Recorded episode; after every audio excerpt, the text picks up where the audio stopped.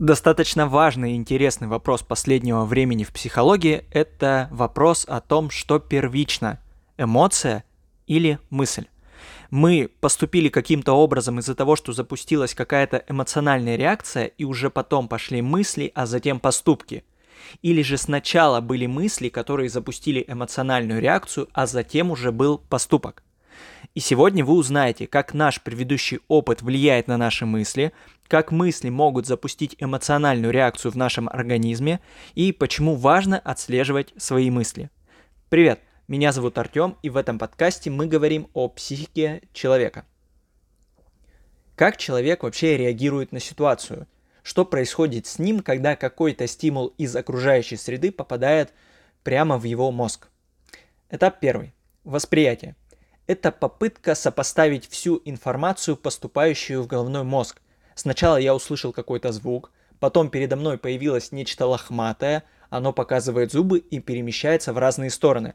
А, думаю я, это же собака. Второй этап. Оценка ситуации. Она показывает зубы, громко лает, быстро двигается, значит, ей что-то не нравится. Наверное, она просто защищает свою территорию. Третий этап. Оценка себя. Раз она защищается, то в любой момент может напрыгнуть на меня. Смогу ли я справиться с ней или мне придется убегать?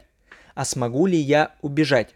В детстве из песочницы я не смог убежать, но сейчас-то я вырос. Заметьте, эти три этапа проходят за доли секунды. Вы же помните, что скорость прохождения нейронного импульса в нашем головном мозге 120 метров в секунду. Этой скорости вполне достаточно, чтобы произвести сложные какие-то расчеты. И пока дальше мозга эта информация не расходится по телу. Пока работает лишь нейрохимия человеческого мозга. А вот следующие этапы начинают задействовать все тело и включается биохимия человеческого организма. Поэтому четвертый этап – эмоция. Эмоция, конечно, зависит от предыдущих этапов. Один человек подумает – она такая большая и грозная, и я не смогу с ней ничего сделать. Другой подумает, какая маленькая грозная собачка. Она мне ничего не сделает. Просто сама боится, вот и пытается меня напугать. Поэтому один испытает страх, а другой продолжит испытывать спокойствие.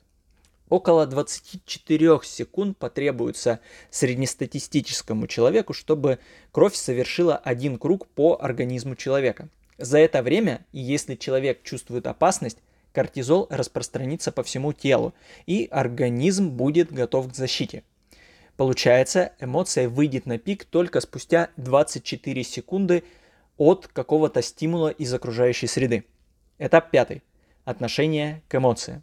А должен ли я вообще испытывать страх? Вот мой друг стоит спокоен, как удав. Еще и идет на них. Может, он не может быть, эти собаки вообще не представляют опасности. Хотя одна вцепилась ему в рукав, а другая в ногу. Ну, скорее всего, мне лучше убежать. Этап, чет... этап шестой – это действие, бегу домой. И этап седьмой – анализ последствий. Ну, можно подумать в такой ситуации, что хорошо, что я побоялся. Друг лежит в больнице, а я пью какао перед телевизором. Значит, в следующий раз я буду бояться точно так же и сделаю, скорее всего, то же самое. Из семи этапов этой реакции в четырех задействована оценка. Оценка при помощи мысли. Э, опять же, нет, конечно, вы не все осознаете, максимум 2-3 мысли, но уверяю вас, их минимум 10. Именно поэтому важно отслеживать не только то, что вы чувствуете, но и то, что думаете. Но вот почему вы думаете именно так, и никак иначе. Все начинается, как всегда, в детстве. Любой ребенок перенимает мысли, эмоции, поведение, речь, язык у самых близких для него людей. Конечно, мысли бывают разные. Может, в детстве вам говорили, какой хороший мальчик, и вы думали, действительно, я хороший мальчик. Или наоборот, какой плохой мальчик, и вы думали, да, действительно, я плохой. Примерно до 4-5 лет у ребенка формируется мнение о себе – он еще не определился, плохой он или хороший. Родители говорят одно, в садике говорят другое. Коллеги по песочнице вообще третье. Причем, если я спрошу у вас, что значит хороший человек, у каждого определение будет свое. Может, хороший – это тот, который помогает людям, невзирая на свои желания. А может, тот, кто заботится только о близких людях. А может, вообще человек, который пытается улыбаться и веселить остальных. Также и у ребенка. Он пытается прощупать, понять, что значит быть хорошим. Если я сижу тихо в садике, я хороший, а если смеюсь в сон час. Из разных источников он пытается собрать два понятия. Что значит быть хорошим и что значит быть плохим. И вот когда он поймет для себя, что значат эти понятия и какие последствия у определенных действий, он сможет принять решение о том, какой же он все-таки. И примерно с 4 до 16 лет ребенок точно решает, я плохой или я хороший. И его мысли начинают выстраиваться, отталкиваясь от этой идеи. Опять же, вы не подумайте, конечно, это происходит опять-таки неосознанно. В том плане, что у него нет никакой записи на, на лбу, что он постоянно сверяется вот с этой некоторой установкой. Но также не думайте, что это какая-то метафизика. Так как в голове у нас постоянно за секунду проносится куча мыслей, мы просто не успеваем уловить основную. Мы отслеживаем только мысли, которые необходимы в данный момент времени. Э, какие-либо конкретные действия. То есть в фокусе нашего внимания конкретика «сделай это и будет это». А мнение о себе уходит, скажем так, на задний план – вам же не нужно разбираться, как работает двигатель в машине, если вам нужно просто доехать из пункта А в пункт Б. Вряд ли каждый раз, нажимая на педаль газа, вы будете обдумывать, как бензин выбрасывает энергию в двигатель. Нет, вы просто обдумываете маршрут, где повернуть, где сбавить скорость, какие знаки стоят. Но вот если машина начнет стучать, кряхтеть, шуметь и тормозить, вам пригодится знание устройств этой машины. Этим мы сейчас и занимаемся. Мы пытаемся изучить ваш личный механизм управления транспортным средством под названием психика. Как он работает, что на него влияет, не тормозит ли он в ненужный для вас момент. Так же, как и машину, вы можете его чинить самостоятельно или отдавать, скажем так, специализированный сервис. Если вы решили самостоятельно решать проблему, то вот вам еще один инструмент, как можно работать э, с собственным самочувствием. Напомню, вы уже отслеживали свои эмоции, чувства, давали им оценку по десятибальной шкале, отслеживали, что вы испытываете к эмоции, если у вас запрет на нее. Теперь вам нужно в трудной жизненной ситуации обратить внимание на мысли. Что вы думаете в моменте? Обратите на это внимание в самой ситуации или постарайтесь вспомнить, уже в спокойной обстановке. А главное, запишите эти мысли. Берете блокнот, ручку и пишите. Теперь, самое трудное. Мыслей должно быть минимум 10 штук. Уверяю вас, как правило, первые три мысли именно те, которые в вашем фокусе, точнее, вашего сознания. Дальше будет все значительно интересней. Мысли на пятой или шестой вы можете пойти, поймать некоторый ступор – будет казаться, что у вас уже ничего нет, ну вот просто в голову ничего не приходит.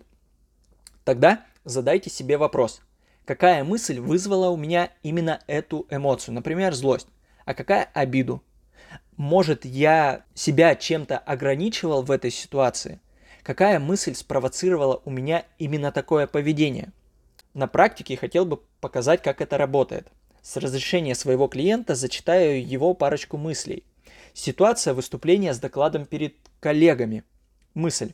Мне страшно, а вдруг голос неуверенный, мне не поверят, подумают, что я глупый, мой доклад никому не нужен. Э, как показаться, что я уверенный, вдруг я скучный, голос некрасивый, надо мной смеются. Кстати, мы потом выяснили, что над человеком вообще никто не смеялся, а он просто обращал внимание на некоторые собственные ощущения. Думает обо мне плохо, зачем я вообще это делаю и «я никому не нужен». Обратите внимание, если бы он начал выполнять и остановился на третьей-четвертой мысли, мы бы не нашли вот эту коренную установку у человека, что он никому не нужен. И все его мысли в итоге выяснилось, что отталкиваются именно от этой установки, что я все-таки должен быть нужен другим. Выполнив это упражнение, вы поймете, насколько много мыслей у вас проносится в одной ситуации. А самое главное, откройте для себя много новых мыслей, которые вы не замечали. А теперь вы знаете, как отслеживать свои эмоции, умеете узнавать, как вы к ним относитесь, даже можете отследить автоматические мысли. Но для полноты картины этого недостаточно. И в следующий раз мы поговорим о том, как важно следить не только за чувствами, мыслями, но и за реакциями нашего тела. Сгорбленная спина. Почему все болит в груди и как расслабить все тело. Это поможет вам не допустить психосоматических заболеваний, о которых мы также поговорим в следующий раз. Спасибо, что слушаете. Пишите обратную связь, помогают ли вам вообще эти упражнения, насколько они эффективны, потому как эти упражнения обычно проводятся в присутствии психолога. А когда вы самостоятельно вот так прослушав и пытаетесь их выполнить, э, мне интересно, насколько будет результат. А на сегодня у меня все. Спасибо. Пока.